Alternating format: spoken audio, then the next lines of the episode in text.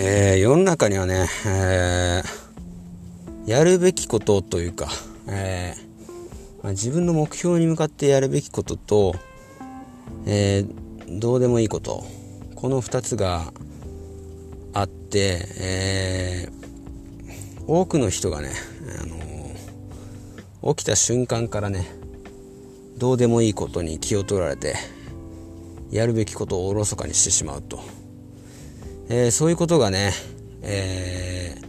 ー、起きていると僕は思っています。で、まあ、例えば朝起きて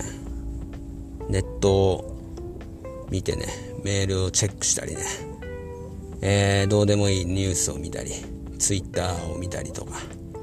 TikTok を見たりとかねあそういうくだらないね過ごし方をしてしまっているんですがえー、まあ得てしてね、まあ、時間の無駄なんですねそれは。でどうすればいいかっていうとまあその休みの日とかえー、どういうふうに過ごしてますかっていうことですね。休みの日に、えー、僕たち一般人のねサラリーマンっていうのは、えー、何かね普段とは違ったアクションをしないとえー、他者と差別化ができないわけですがじゃあどうすればいいかっていうとあのー、休みの日にねやっぱりね自分の目標に向かってね例えばお金を稼ぐんだったら、えー、そのための努力をしていかないといけないわけですけど、まあ、多くの人がねそうやってね、あの誘惑に負けてねいつの間にか、えソファーでねふんぞり返って、えどうでもいい動画を見たりね、あのスマホでね動画を見たり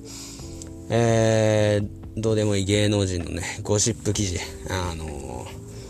ー、例えば渡部がね、あのー、多目的トイレで不倫をしていたなど、えそういったね、あのどうでもいいニュースを見てしまいがちなんですけど、えー、各いう僕もね、え見たからこそそういった発言をしているのですが、まあ、そういった自分をね変えたいっていうのもあってねこういった配信をしているわけで。えー、じゃあどうすればいいかっていうとですね、まずね、起きて、